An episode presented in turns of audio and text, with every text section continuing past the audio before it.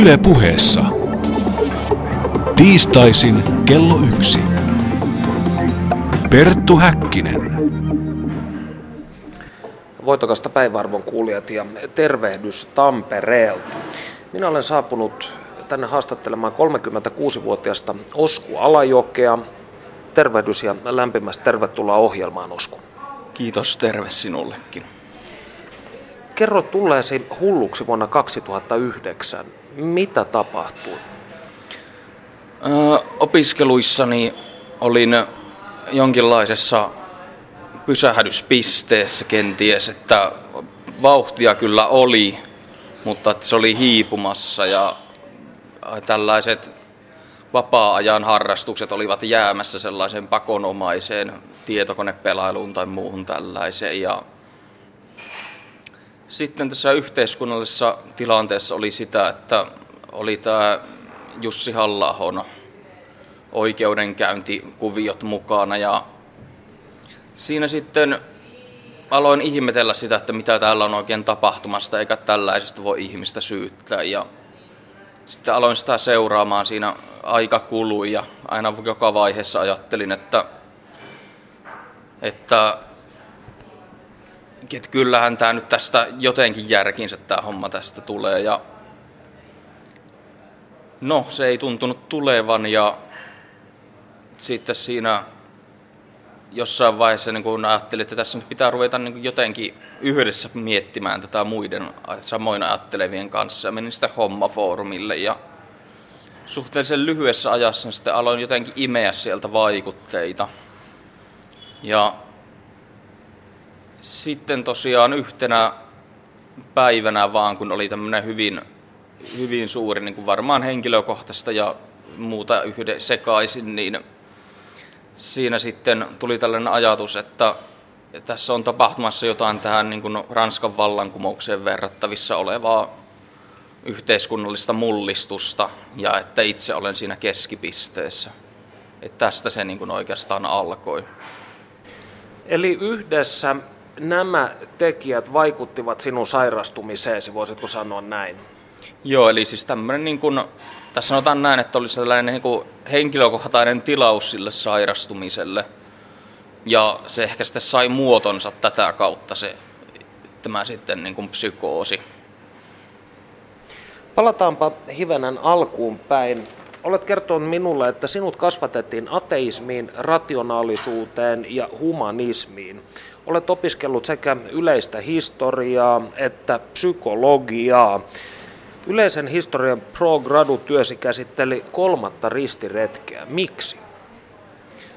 No tässä oli oikeastaan sitä, että sekä tämä ääriuskonnollisuus että sitten sota olivat olleet itselleni jotenkin tällaisia sekä pelottavia että kiehtovia aiheita. Ja tietysti osittain noissa aina on sattumallakin mukana kuvioita, mutta sitten siinä oli myös tällainen vielä psykohistoriallinen aspekti, eli kandityötä tehdessäni niin eksyin puolivahingossa tähän kolmanteen ristiretkeen ja sitten aloin miettimään sitä, että voisiko tämä kolmannen ristiretken pääjohtaja Richard Leijonamieli olla narsista ja yritin sitten siitä, siitä näkökulmasta sitten, mutta että se nyt oli ihan hullujen hommaa kirjaimellisesti, että kyllä mä sitten siitä luovuin. Psykoosi on usein oire vakavasta mielenterveyden häiriöstä, kuten skitsofreniasta. Erään formuloinnin mukaan psykoosissa henkilön todellisuuden taju hämärtyy ja vääristyy, eli henkilöllä on huomattavia vaikeuksia erottaa tosi epätodesta. Miten itse huomasit tulleesi hulluksi? Miltä se tarkkaan ottaen tuntui? No ensimmäinen vaihe oli se, että, että tosiaan tuolla yliopiston ruokalassa niin tätä yhtä opiskelutoverin kanssa sitten söimme siinä ja sitten aloin jotenkin selittää näitä asioita juuri tästä niin kuin halla ja maahanmuutto ja kaikki tällaiset sananvapauskuviot, niin, niin sitten siinä huomasin, että niin kuin ruokakin jäi täysin koskematta, että oli niin paljon asiaa. Ja sitten aloin siinä niin kuin itsekin miettiä, että onko tämä nyt jotain maniaa jo. Ja kysyinkin sitten tältä kaverilta, että mitä hän ajattelee, mutta tässä vaiheessa hän ei sitten kuitenkaan sano, että hän lähinnä sanoi sitä, että hän ei tunne noita aihepiiriä, niin en osaa oikein sanoa, että onko tuossa järkeä vai ei. Mutta sitten tosiaan jonkin aikaa, siinä alle viikko ehkä kului ja sitten pääsiäinen koitti ja siinä oli tosiaan sitten tämän ydinperheen tai siis tämän niin kuin lapsuuden perheen kanssa oli sitten tarkoitus siellä kotipaikkakunnalla nähdä. Ja siellä yhteydessä sitten tämä niin kuin psykoosi pääsi vasta niin kuin täysillä pintaan. Ja se oli ihan niin kuin, että siinä oli paljon sellaista ailahtelua, että välillä oli niin kuin täysillä siinä psykoosissa ja välillä vähän niin kuin rauhallisempi, seesteisempi jakso. Ja se oli muistaakseni sitten tämä pääsiäislauantai, kun sitten tuli vaan äkkiä sellainen olo, että hetki, että onko tämä kaikki ollut pelkkää kuvitelmaa vaan. Olit psykoosin syventyessä tai iskiessä perheesi luona. Miten läheisesi huomasivat sinun tulleen hulluksi? No siis, kyllä siinä varmasti oli siis sitä, että alkuvaiheessa varsinkin tämmöistä niin kuin nopeaa puhetta ja sitten, että alkoi tulla just tällaisia outoja ajatuskuvioita ja sitten mustan kanssa tämmöisen, että se oli varmaan juuri se lauantai-aamu, kun luin tätä Helsingin Sanomia ja sitten katsoin siellä tätä, tätä ohjelmaluetteloa, niin, tai siis näissä, olihan siinä tietysti näitä lyhyitä kuvauksia ohjelmista ja sitten siinä aloin nähdä jotain tällaista, että, tämä on itse asiassa niin tämmöistä koodikieltä kaikki, että että joka ikisellä lauseella on niin salattu merkitys. Ja sitten tosiaan varmaan näytinkin sitä sitten vanhemmilleni ja sitten he olivat sitä mieltä, että ei, että sitä on ihan normaali, että ei tässä ole mitään kummallista. Et itse asiassa mulla oli tällainen ajatus jossakin vaiheessa tästä koko kuviosta, että tämä on niin kuin Yleisradion ja Helsingin Sanomien tällainen niin kuin juoni, että he tekevät tällaisen niin kuin kuvitteellisen hahmon kuin Jussi halla jota esittää televisiossakin näyttelijä. Ja sitten pyrkivät tämän avulla selvittämään sitä, että kuinka pitkälle tällainen niin kuin ajatusleikki voi viedä, että, että kukaan ei niin kuin vaivaudu selvittämään tätä, että mitä tässä oikein tapahtuu edes. Ja että tavallaan, että isketään koko ajan silmää yhä enemmän ja enemmän, kunnes joku huomaa. Ja itse asiassa ajattelin, että siinä voisi olla jonkinlainen palkintokin vielä tulossa, että joku tämmöinen miljoona euroa, jolla ratkaisee mysteerin tai jotain. Eli kyseessä ei siis varsinaisesti ollut tällainen false flag-operaatio, vaan enemmänkin ikään kuin tietovisa. No ainakin se oli yhdessä vaiheessa, että tässä ehkä oli tyypillistä tässä psykoosissa se, että siinä ei ollut mitään tällaista kovin suurta, tai siinä oli jotain teemoja, mutta että ne ratkaisut siihen, että mistä on kyse, niin ne vaihtelivat suhteellisen nopeasti ja se, mitä yhdellä tunnilla ajattelin koko, kaikki kokonaisuutena, niin se ei välttämättä ollut ollenkaan niin enää sitten seuraavalla tunnilla, että, että se oli hyvin tämmöinen niin kokonaisvaltaisia todellisuuksia, jotka niin kuin hyppelivät toistensa välillä. Millaisia muutoin harhasi olivat? Totesit, että sinulla oli muun muassa uskonnollisia harhoja ja sitten tällaisia Tolkienin tuotantoon liittyviä harhoja. No ainakin tämä Tolkien kuvio, niin siinä tuli sellainen ajatus, että se on jonkinlainen profeetia. Eli niitä asioita, mitä Tarussa Sormusen erässä tapahtuu, tapahtuu minulle. Ja voin sitten tämän hyvän tuntemukseni avulla sitten ratkaista näitä uhkia, mitkä minua tulevat kohtaamaan. Et yksi esimerkki oli tällainen, että kun, kun tosiaan kuvittelin, että minua jahtavat jotkut tällaiset niin kuin tiedustelupalveluiden agentit, salamurhaajat mahdollisesti, niin siinä niin tuli juuri tämä mustat ratsastajat asia, mikä on, eli tällaiset jotkut vainohenget mieleen ja siinä sitten, kun minulla tosiaan on silmälasit, niin sitten sain päähäni sen, että se sormuksen sormeen paneminen, että se niin kuin liittyisi tähän, eli piiloutuminen sitten liittyisi tähän, koska siinä siis kuvataan juuri tätä, että näkö hämärtyy ja muuta. Että mä voin piiloutua poistamalla lasit päästäni. Ja siinä sitten hämärässä maailmassa liikuin eteenpäin ja tavoitteenani päästä paikalliselle ABC-huoltamolle ja siellä tavata jonkun ryhmän, minkä matkaan minä sieltä sitten lyöttäydyn. Eli tämä ABC-huoltamo oli sitten vähän niin kuin tämä Pomppivan Ponin majatalo. Päädyitkö sinä sinne ABC-huoltamolle sitten todella ihan reaalitodellisuudessa? Päädyin kyllä ja sielläkin sitten itse asiassa sitten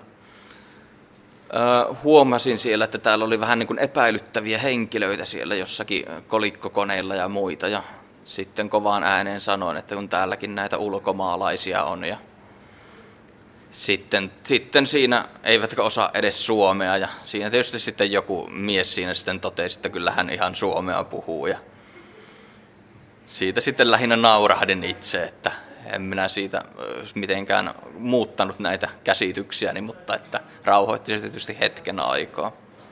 Ja itse asiassa olin tuossa pääsemässä jo tämmöisen autoporukan kyytiinkin, mutta että sitten siinä vaiheessa koska karahti kiville tämä homma, että melkein Jyväskylään asti pääsin täältä systeemistä. Niin tämä tapahtui siis välittömästi pääsiäisenä sen jälkeen, kun olit saanut tämän psykoosi perheesi luona, niinkö? Se oli pääsiäismaanantai kyseessä. Ja siinä niin kun, että periaatteessa oli ollut tarkoituksena, että siinä juuri pääsiäisen lopulla sitten olisi palannut sinne Tampereelle. Ja kyllähän minä sinne palasinkin, mutta sitten piipaa autolla. Että Miten tämä tapahtui? Mistä sinut poimittiin kyytiin? Kuka soitti piipa-auton? No tässä kävi niin, että ähm, minut ajettiin vanhempieni toimesta ihan tänne Oulun äh, sairaalan tähän päivystykseen. Ja siellä sitten ihan lääkärin lähetteellä sain sitten tosiaan ambulanssikyydin, että mutta siinäkin oli näin, että, että tosiaan kun mulla vanhemmat oli siinä mukana, niin sekin vaikutti jonkun verran tähän tilanteeseen, että, että se oli lääkäri aluksi oli hyvin hämmästynyt, että mitä tässä nyt oikein tapahtuu ylipäätänsä. Että... Hän ei ymmärtänyt sinua ja sinun harhojasi.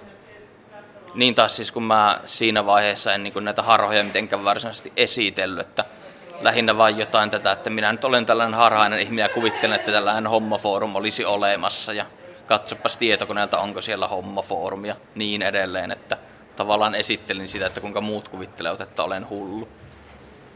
Täällä keskustelemme Tampereella Kuppilassa Osku Alajoen kanssa psykooseista, uskonnollisista kokemuksista ja maagisesta maailmankatsomuksesta ja näiden keskeisistä linkeistä. Kuunnellaanpa tässä vaiheessa, mitä Panu Hietaneva on iloksemme askarrellut. Perttu Häkkinen. Tänään me olemme keskustelleet Perttu Häkkisen johdolla psykoosista ja sen mukanaan tuomista harhakuvitelmista. Samoissa merkeissä jatketaan nyt tosin hieman eri näkökulmasta. Puhelinlinjan toisessa päässä on uskonnon, mielenterveyden ja ihmisoikeuksien välistä suhdetta tutkinut teologian tohtori Mari Steenlund. Tutkaillaan aluksi kysymystä, joka on koko ajan läsnä lääketieteen ja psykiatrian välisessä suhteessa. Kuinka lääketiede kykenee erottamaan mielenterveysongelmien aiheuttamat harhat uskonnollisista kokemuksista? Joo, tämä on tota, niin, tavallaan kiinnostava kysymys, mitä voi aika monesta, monesta tota, kulmasta lähteä purkamaan. Sitä mä oon tutkinut, että, että minkälaisia periaatteita löytyy niin kuin psykiatrisesta diagnostiikasta ja sitten psykiatrian filosofiaa ja etiikkaa koskevasta keskustelusta siihen, että sitten kun, kun on se tilanne, että on vaikea, vaikea sanoa, että tai on hankala arvioida, että onko nyt kyseessä – niin uskonnolliseen todellisuusnäkemykseen perustuva kokemus ja maailman tulkinta vai onko kyse sitten sairauden piiriin kuuluvasta kokemusmaailmasta. Niin sieltä niin kuin diagnostiikasta ja, ja sitten sen ympärillä käytävästä keskustelusta niin löytyy oikeastaan niin kuin kolme semmoista periaatetta. jotka, jotka niin kuin sitä tämmöistä psykoottista, harhaista todellisuuskäsitystä niin kuvaisi. Et ensimmäinen on se, että sitä pidetään jollain tavalla järjettömänä. Toinen periaate on se, että, että harhaista tai niin psykoottista todellisuusnäkemystä pidetään hyvinvointia heikentävänä. Eli sen yksilön, jolla, jolla on tämä todellisuusnäkemys, niin hänen toimintakykynsä on, on niin kuin merkittävästi heikentynyt, tai sitten hän itse syvästi kärsii siitä, siitä mitä hän käy läpi. Ja sitten kolmas periaate on se, että, että sitä todellisuusnäkemystä tämä ihminen ei jaa missään laajassa yhteisössä. Eli se on hänen niin kuin oma, oma niin kuin yksityinen todellisuusnäkemyksensä ja kokemuksensa, mutta että se ei niin kuin yhdisty tavallaan minkään yhteisön, yhteisössä jaettuun, jaettuun käsitykseen. Eli, eli nämä niin kuin kolme periaatetta nousee semmoisina niin kuin, tavallaan psykiatriseen diagnostiikkaan ehkä sisäänrakennettuina, että millä, millä periaatteilla sitä, sitä niin kuin erottamista sitten niin kuin tehdään, mutta totta kai varmasti käytännössä se, se ei ole sitä, että, että sovelletaan jotain periaatteita ja mietitään, että täyttyykö nyt tämä kriteeri. Puhutaan sitten hetki psykoosipotilaiden uskonnollisista harhoista. Ovatko ne kulttuurisidonnaisia, eli kumpuavatko ne kristillisessä kulttuuripiirissä kristinuskon parista? Kyllä sitä siis kulttuurisidonnaisuutta, missä niin kuin, toki ja ilmeisestikin on ihan voi niin kuin, niin kuin kaikissa, kaikissa harhoissa, niin uskonnollisissa kuin muissakin. Et esimerkiksi voi niin kuin, ottaa esimerkiksi vaikka sen, että, että ää, ihmisillä voi olla harhoja liittyen erilaisiin teknisiin vempeleisiin niin, niin vaikka, vaikka ennen radioiden keksimistä, niin ei välttämättä ollut, ollut ihmisillä sellaisia harhaluuloja, että heitä salakuunnellaan niin kuin jollain radiokoneella. Eli, eli tavallaan se, että millainen maailma on, niin siitä, siitähän se niin kuin materiaali nousee, nousee myös harhoihin. Sitten on niin kuin kiinnostavaa se, että, että, että on kyllä kuullut puhuttavan siitä, että psykiatrisilla suljetuilla osastoilla uskonnolliset harhat olisi vähentynyt verrattuna niin kuin joidenkin kymmenten vuosien takaisiin aikoihin. Voi olla niin, että, että kun Suomessa uskonnon merkitys, jos se nyt on, on jollain tavalla laajemmin kulttuurissa vähentynyt niin, tai lieventynyt, niin sitten uskonnollisia harhojakin on, on vähemmän. Eli se ei ole se, se niin kuin, ikään kuin merkittävä maisema, josta, josta tavallaan ne niin kuin harhojen sisällöt sitten niin kumpuaa. Mutta sitten toinen, toinen niin kuin kiinnostava pointsi, minkä on kuullut yhdeltä, yhdeltä niin kuin psykiatrisessa sairaalassa joskus työskennelleeltä sairaalapapilta, niin hän kertoi siitä, että, että myös niin kuin jonkinlaista niin kuin uskonnon torjumisesta voi, voi niin kuin ilmeisesti tulla sitten uskonnollisia harhoja. Et, et hänen kokemuksensa oli se, että esimerkiksi niin kuin jollakin psykiatrisella osastoilla, jossa oli niin kuin paljon paljon ihmisiä, joilla oli, oli uskonnollisia sisältöä harhoissaan, niin, niin tota, kun siellä osastolla aloitettiin säännöllinen yksinkertainen hartaustoiminta, niin, niin sen jälkeen ne uskonnolliset harhat vähenivät, koska voisi ajatella silloin, että kun, kun uskonnollisuudelle tuli niin kuin joku kanava, joku paikka, missä sitä pystyy pysty niin toteuttamaan ja niitä kysymyksiä kysymään, niin silloin, silloin ne kysymykset – niin kuin harhamaailmassa niin tuli, tuli sit vähemmän esille. Perttu Häkkinen.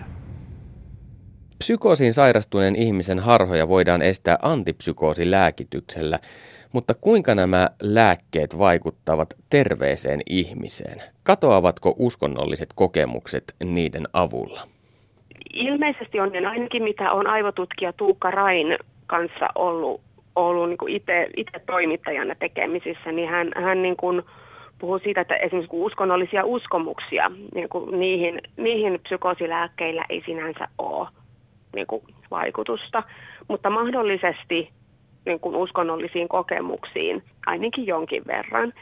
Ja, ja sitten kun, kun psykoosilääkkeitä on testattu te, niin sanotusti terveillä ihmisillä, niin, niin on huomattu, että ne voi vähentää semmoista niin kuin elämän värikylläisyyden tunnetta eli ja, ja niin kuin jotenkin vaikuttaa siihen merkityksellisyyden kokemiseen elämässä. Että, että toki niin kuin tämän, tämän tyyppinen kokemus voi, voi sitten liittyä myös siihen, että uskonnollisia kokemuksiakin on, on ihmisillä sitten vähemmän. Minun korvissani kysymys psykoosin aiheuttamien harhojen ja niin sanottujen normaaleiden uskonnollisten kokemusten eroista kuulostaa varsin hankalalta ja monimutkaiselta. Onko tämä asia vaikea myös lääketieteen ammattilaisille? Käydäänkö siitä paljon keskustelua psykiatrian piirissä? Minusta vaikuttaa, että toisaalta käydään, mutta sitten toisaalta ei. Että en tiedä, että onko, tietysti kun itse näitä asioita tutkinut ja käy, käy niin kuin jonkin verran kouluttamassa psykiatrisissa sairaaloissa ja, ja muutenkin keskustelee lääketieteen asiantuntijoiden kanssa näistä kysymyksistä, niin usein itselle tulee se kokemus, että ihmisethän on niin kuin todella kiinnostuneita ja, ja pohtinut asioita monelta kantilta. Ja, mutta sitten taas toisaalta saan kyllä myös sitä palautetta aika paljon, että näistä pitäisi keskustella enemmän ja vihdoinkin näistä asioista puhutaan. Ja, ja sitten, sitten niin kun etenkin ihmiset, joilla on kokemusta siitä, että he ovat psykiatrisessa hoidossa, niin, niin heidän puoleltaan tulee mulle myös sitä palautetta, että eivät ole kokeneet tulleensa ymmärretyksi tai, tai että heidän niin kun, että ovat pelänneet, että heidän, heidän uskonnollinen vakaumuksensa tai kokemuksensa tulkitaan sairauden oireiksi. Mä luulen, että, että niin kun, tässä asiassa on niin aika paljon kirjavuutta.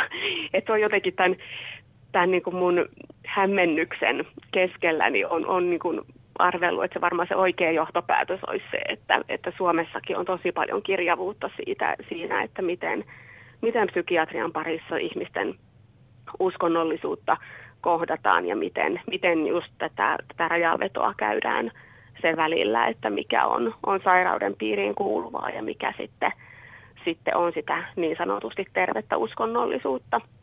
Onko lääketieteessä olemassa jonkinlaista virallista ohjeistusta siihen, kuinka uskontoihin ja hengellisyyteen tulisi suhtautua?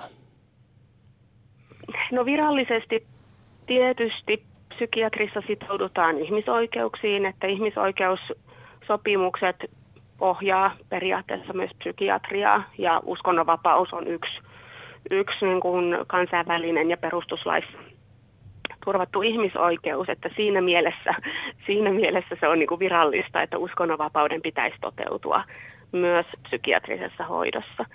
Mä luulen, että, että suhtautuminen uskonnollisuuteen ja henkisyyteen on, on varmaan kaikkea mahdollista niin kuin negatiivisesta hy, hyvin positiiviseen.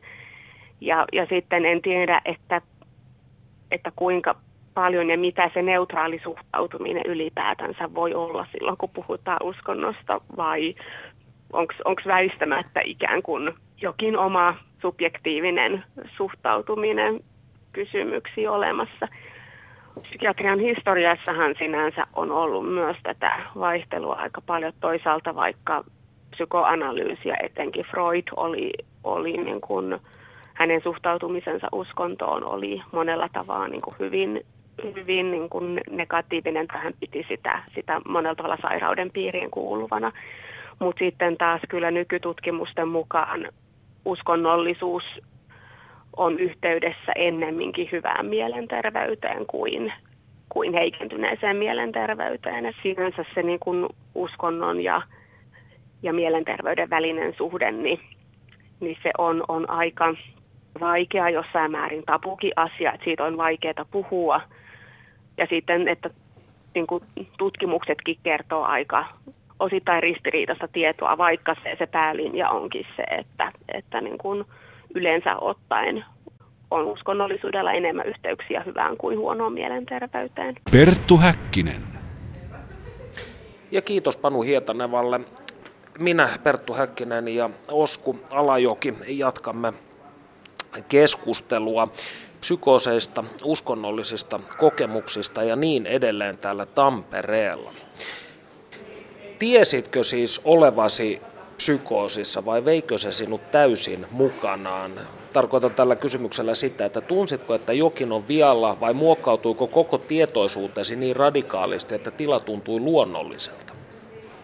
Ää, kyllä mä tajusin koko ajan sen, että nyt jokin on niin kuin toisella tavalla kuin normaalisti.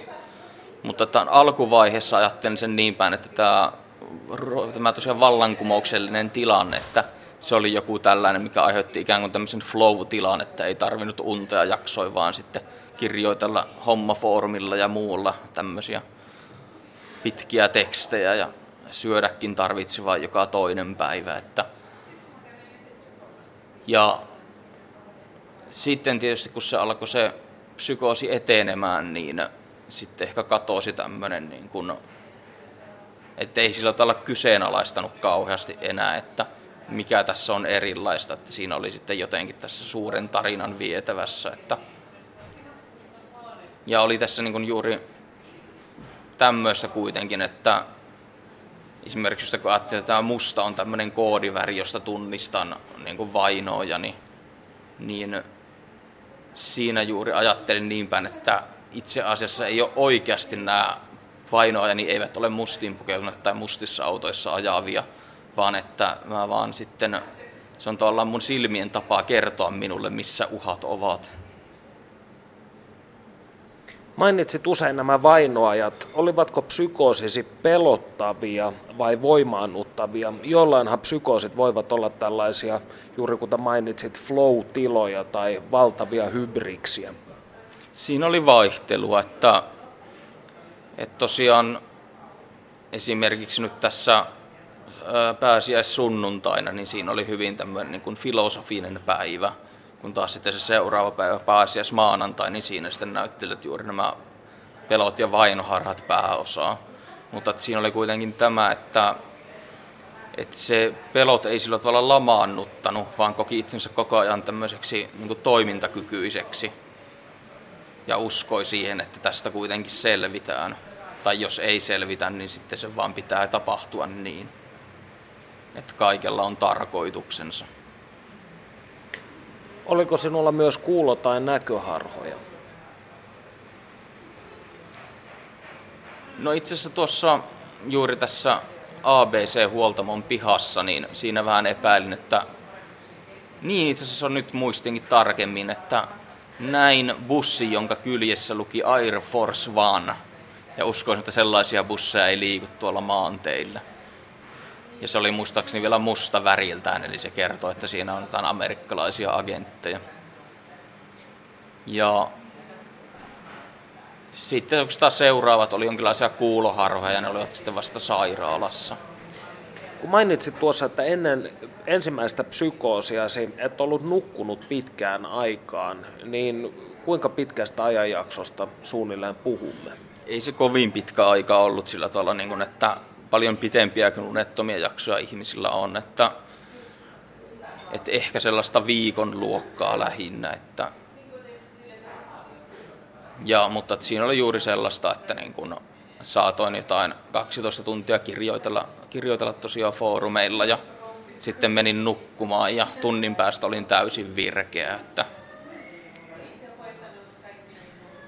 Miten sitten jouduit tähän foorumimanian pauloihin? Jokainenhan meistä käy sosiaalisessa mediassa tai internetissä silloin tällöin katsomassa, mitä muut siellä tötöilevät tai tötöilemässä itse, mutta miten siitä tulee tuollainen pakkomiele? Tapahtuuko se hitaasti hivuttaa vai rysäyksellä? Kyllä se aika nopeasti tapahtui, että tosiaan hommafoorumi oli ensimmäinen tämmöinen foorumi alusta, millä sitten kävin. Ja siinä varmaan, jos alkaa olla mielenterveyskoetuksilla, niin siinä on se hyvä puoli, että siinä voi niinku kuvitella ne reaktiot, mitä vaikka joku teksti aiheuttaa.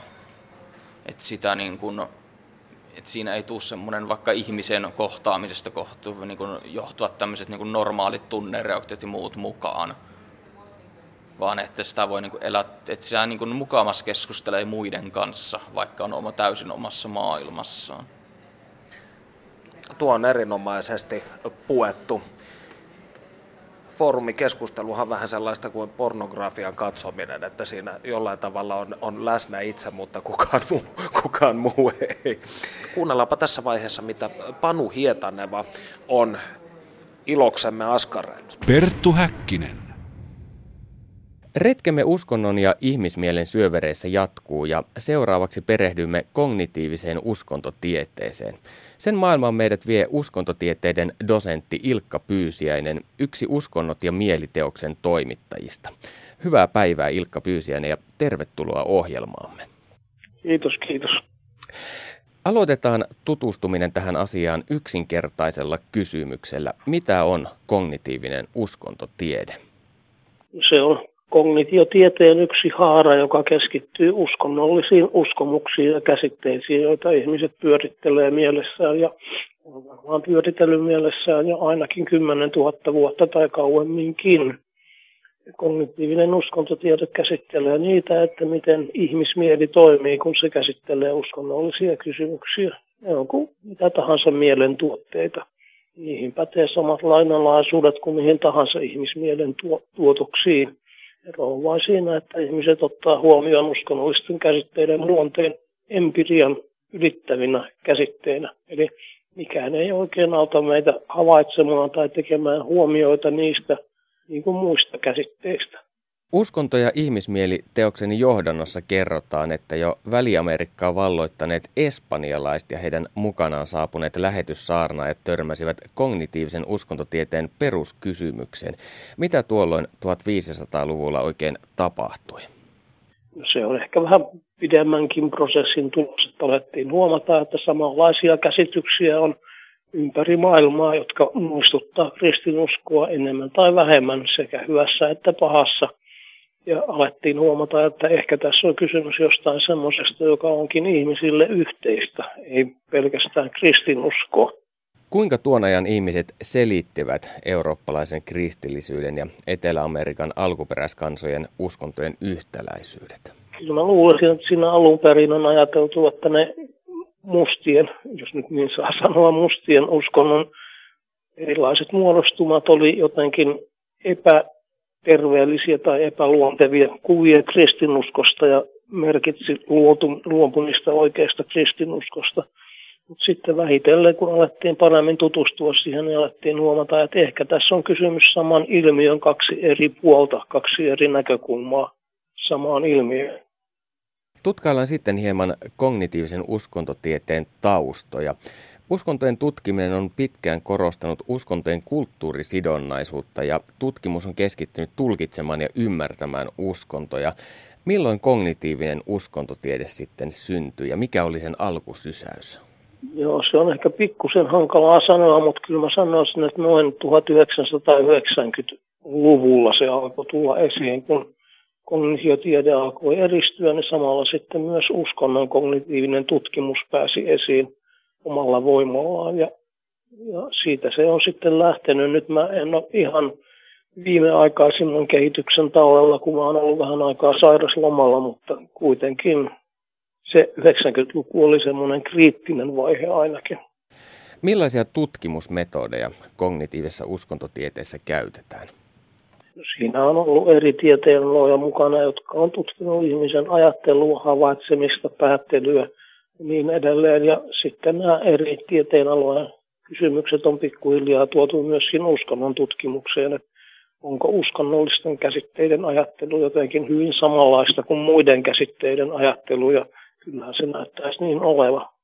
Näin maalikon korvissa kuulostaa siltä, että kognitiivisessa uskontotieteessä on ateistinen lataus. Sehän pyrkii selittämään uskontoja ihmismielestä kumpuavina asioina. Olenko aivan hako teillä? Et ole hakoteella, kyllähän se näin on ilman muuta, että jos nyt ihan niin kuin tarkkaan puhutaan, niin nimenomaan hakoteella ollaan, kun uskonnosta puhutaan niin kuin mistä tahansa inhimillisestä ilmiöstä. Ei siinä ole mitään erityistä tai erityisluonteista. Mutta sitten toisaalta täytyy muistaa se, että ei tieteessä koskaan pyritä tämmöisiin kannanottoihin, että onko uskonto sinänsä hakoteilla vai ei, vaan voidaan sanoa, että no ne, jotka sitä harrastaa, niin voi tehdä sen ihan omassa rauhassaan ja ei, ei heitä tarvitse vainota siitä. Mutta tutkimus edelleen tutkijoiden ehdoilla. Perttu Häkkinen. Kirjoittamassasi elämäkerrallisessa esseessä kerroit, että kognitiivinen uskontotiede vastasi juuri niihin kysymyksiin, joita oli tutkijana pohtinut vuosikausia. Ensimmäinen näistä kysymyksistä on yksinkertainen, mitä on uskonto? Millaisen vastauksen kognitiivinen uskontotiede antaa tähän kysymykseen? Joo, tota mä jäin miettimään, että ehkä se oli se, että mä huomasin sen, että Jumalaa tai uskontoa voi lähestyä niin kuin hyvin semmoisena heterogeenisena ilmiönä, jossa on hyvin monenlaisia asioita ja buddhalaisuus tarjoaa siihen sitten sellaisen näkökulman, että katsotaan sitä ilmiötä hyvin erilaisesta näkökulmasta kuin juutalaiskristillisessä perinteessä on totuttu tekemään. Toinen kysymys, joka sinua puhutteli, liittyi uskontojen leviämiseen. Mitä kognitiivinen uskontotiede ajattelee tästä? Miksi yhdestä uskonnosta tulee suuri saman aikaan kuin toinen hiipuu? Niin, yhteensä siinä on kysymys siitä, että kognitiivinen uskontotiede tutkii sitä, että miksi tietynlaiset käsitteet miellyttää ihmisiä. Ne esimerkiksi jää paremmin mieleen kuin jotkut toiset ja toiset sitten taas on hyvin hankalia käsittää ja ne unohtuu nopeasti. Tässä on yksi näkökulma, jota voidaan käyttää ja on hyödynnettykin tutkimuksessa, että miten erilaiset käsitykset pysyy mielessä ja toiset unohtuu. Eli jos uskonto on luonteeltaan sellainen, että sen peruselementit jäävät pyörimään ihmisten mieleen, niin se todennäköisesti selviää ja leviää laajalle. Juuri näin mä ajattelisin, joo. Kolmas ja viimeinen kysymys, johon kognitiivinen uskontotiede tarjosi sinulle vastauksia, liittyy jumalkäsitysten syntyyn. Kerrotko hieman tästä, kuinka ne kognitiivisen uskontotieteen mukaan syntyvät?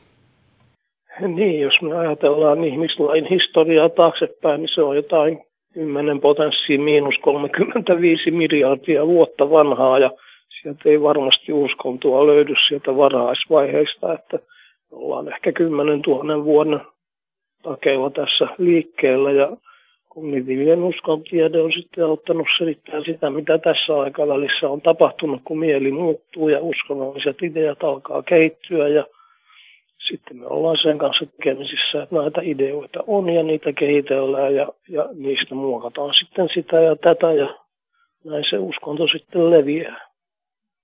Jos tutkailemme isommassa kuvassa kognitiivista uskontotiedettä, niin mitkä ovat mielestäsi sen merkittävimmät tai mieleenpainuvimmat saavutukset tai havainnot? Sitä on ehkä pikkusen hankala sanoa, mutta kyllä mä korostaisin sitä, että kognitiivinen uskontotiede korostaa sitä, että mikä noin yleensä pätee ihmismieleen ja siihen, miten se toimii, niin se sama pätee myöskin uskonnollisiin kysymyksiin ja vastauksiin. Perttu Häkkinen. Ja kiitos Panu Hietanevalle. Minä, Perttu Häkkinen ja Osku Alajoki jatkamme keskustelua psykooseista, uskonnollisista kokemuksista ja niin edelleen täällä Tampereella. Sinulla oli psykooseesi aikaa myös valaistumisen ja uudelleen syntymisen kokemuksia. Kerrotko niistä? No, no sanotaan nyt vaikka, että tämä pääsiäissunnuntai-iltana, niin että siinä päivällä oli ollut tämmöinen tämmöinen voimakas tunne siitä, että pitää niin kuin yrittää katsoa tällaisen todellisuuksien verhon läpi. Ja siinä sitten ulkosalla istuskeli ja aurinko paistoi ja siinä sitten oli onneksi aurinkolasit silmillä, mutta sitä aurinkoa päin vähän niin kuin katselin ja yritin sitten sitä nähdä, että mikä siellä takana on ja että jotenkin se valo sillä tavalla tuntui silleen hyvin voimalliselta ja Ja siinä tosiaan kävin läpi tällaisia juuri, että niin kun, onko siellä joku Jumala vai teeskenteleekö joku. Ja hyvin tällaista etsivää tunnetilaa. Ja sitten siinä kun ilta koitti, niin siinä sitten jossakin vaiheessa makasin sängyssä selälläni ja tunsin kuinka tällainen ikään kuin valo laskeutui minuun. Ja siinä oli niin kuin itkua ja tällaista syvää rakkauden tuntua ja sitten tosiaan olin niin kuin hyvin vakuuttunut siitä, että se mitä Jumalaksi kutsutaan, niin se oli läsnä. Ja mutta siinäkin oli tämä mielenkiintoinen piirre. Tämä just jotenkin ajattelin, että se on juuri tuo ilta, milloin niin kuin kohtaa Jumalan ikään kuin kasvoista kasvoihin. Et sen jälkeen loppuelämässäni en enää kohtaa samaa. Oletko kohdannut? En ole. Kauanko tämä kohtaaminen, jos sitä sellaiseksi voidaan nimittää, kauanko se kesti?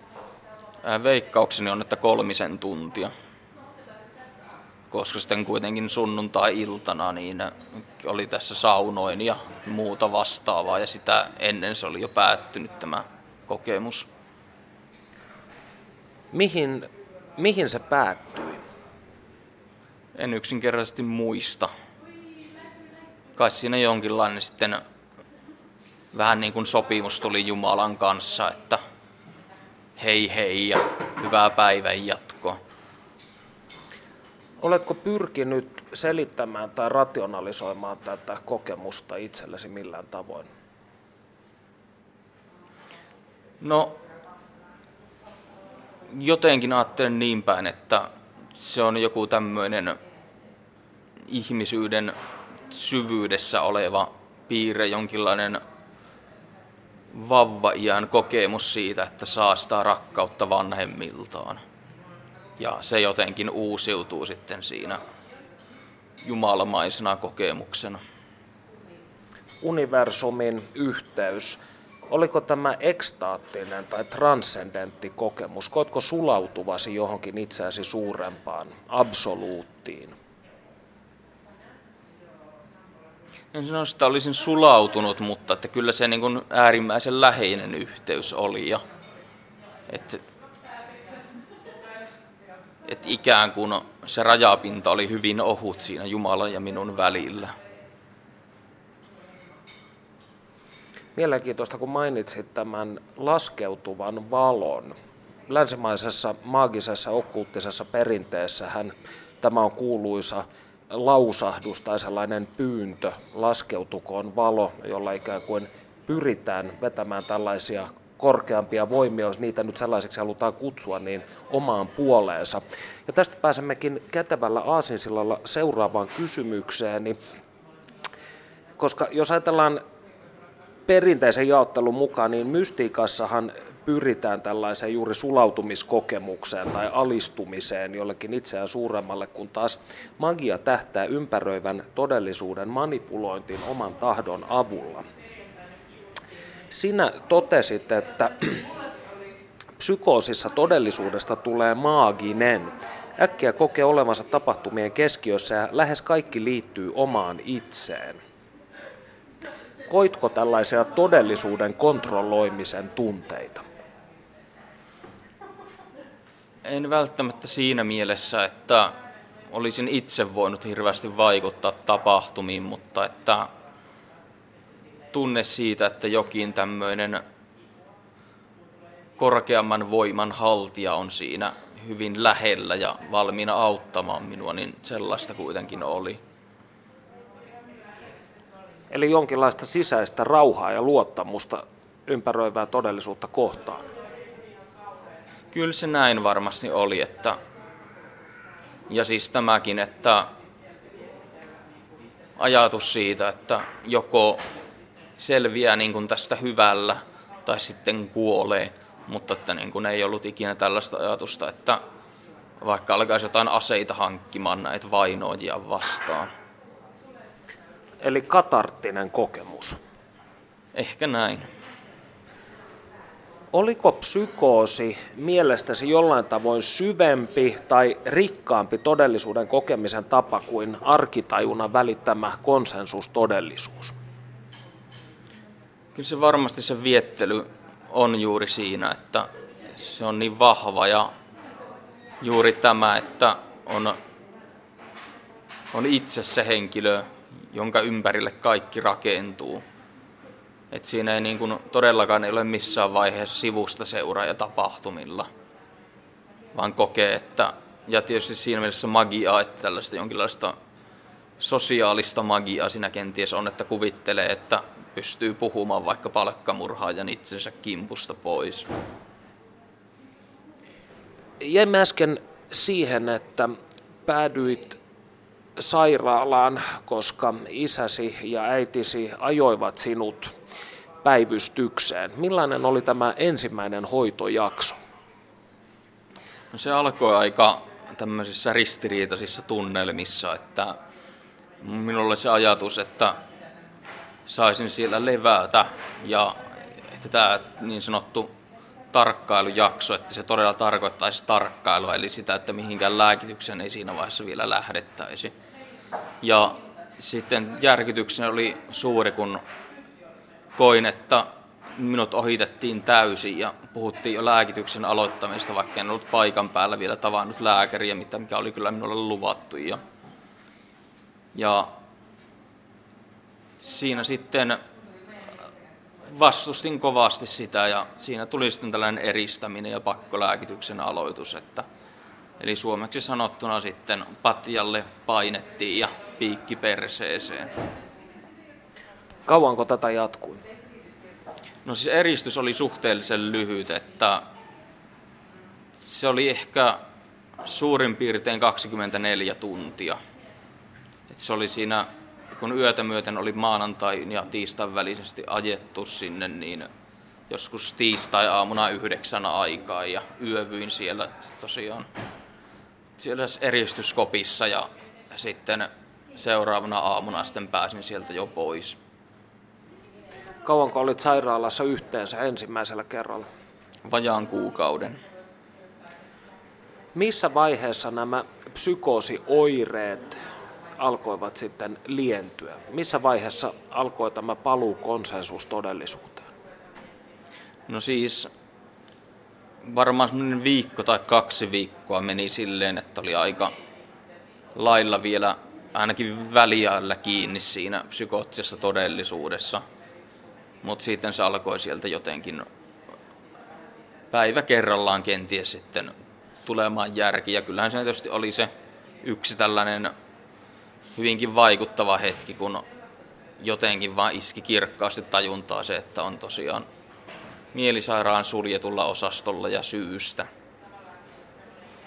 Mutta että kyllä se sanoisi, että nykypäivänä vielä mielisairaalasta vapaudutaan puolikuntoisina, että – että kyllä mä siinäkin vielä, vielä vapauduttua niin mietin, että, että mikähän tässä nyt mahtaa olla, että onko tässä oikeasti tapahtumassa kuitenkin jonkinlainen vallankumous vai mikä tässä oikein on tämä tilanne. Ja...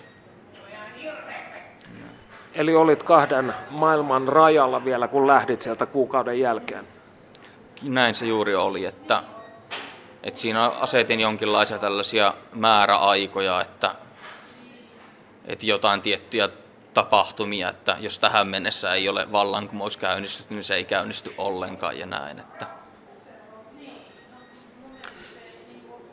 Psykoositilasi uusiutui kahdesti vuonna 2014, eli viisi vuotta tämän ensimmäisen jälkeen. Mitkä syyt siihen johtivat? No, tämän ensimmäisen psykoosin jälkeen oli vankka tahtoni oli se, että palaan psykologian opintoihin, valmistun ja jatkan elämääni. Toki siinä oli tällaista, että terapiaan hakeutumista ja muuta, mutta että oli kuitenkin hyvin selvä käsitys siitä, että tästä niin kuin suunta on kuitenkin ylöspäin ja sitten kun en kuitenkaan pystynyt niihin opintoihin palaamaan ja sitten katsoin, että terapiakaan ei sitten ollut riittävän tuloksellista, niin siihen sitten tulin siihen tulokseen, että, että katsotaan sitten sitä elämää, että miten se onnistuisi, jos sitten ei, ei käy terapiassa ja sitten lääkärin kanssa sovittiin, että siinä vaiheessa oli jo vähennetty lääkitystä tuntuvasti, mutta sitten vielä loputkin pois ja siinä sitten se oli ihan varmaan samalla viikolla sen jälkeen, kun viimeisen tabletin olin syönyt, niin alkoi tunneelämä palautumaan. Eli siinä oli ollut sellaista latteusta siinä koko elämässä siinä välivuosina ja sitten jotenkin elämä tuntui sillä tavalla vuosien jälkeen sellaisella tietyllä tavalla tutulta, että tältähän minusta tuntui silloin vuosina ennen sitä psykoosia.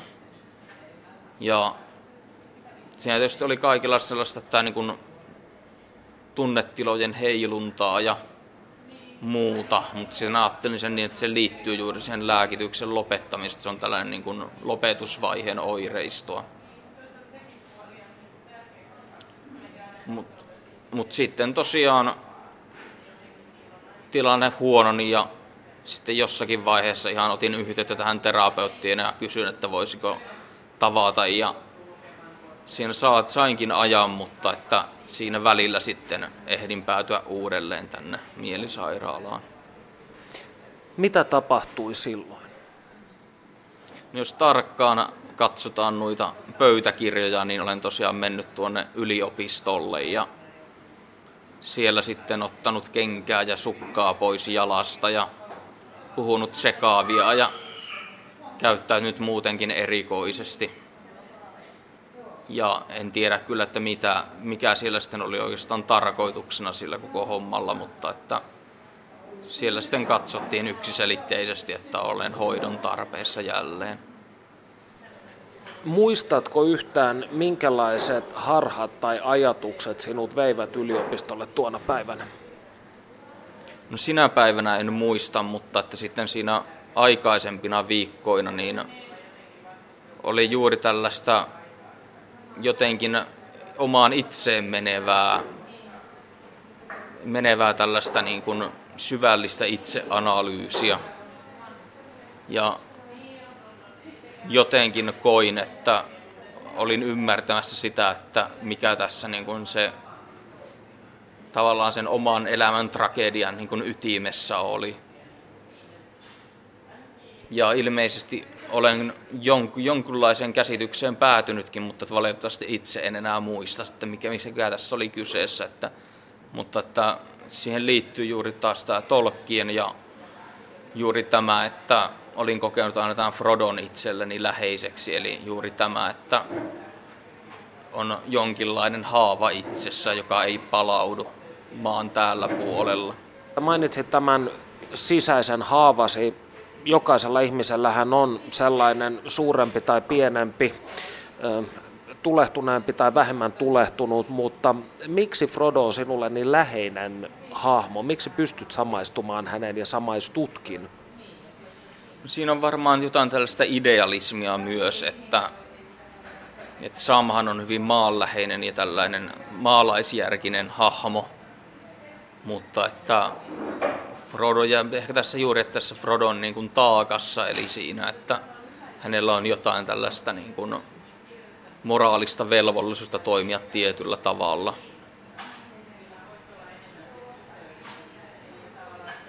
Et kyllä se varmaan siitä tulee. Ja itse asiassa siinähän kyllä jotenkin tämä tuomiovuoreta vasten kävely, niin se kyllä tuntuu jotenkin, että jotain sen tyyppistä kyllä koin siinä psykoosien aikana, että, että se on vaikea selittää, mutta että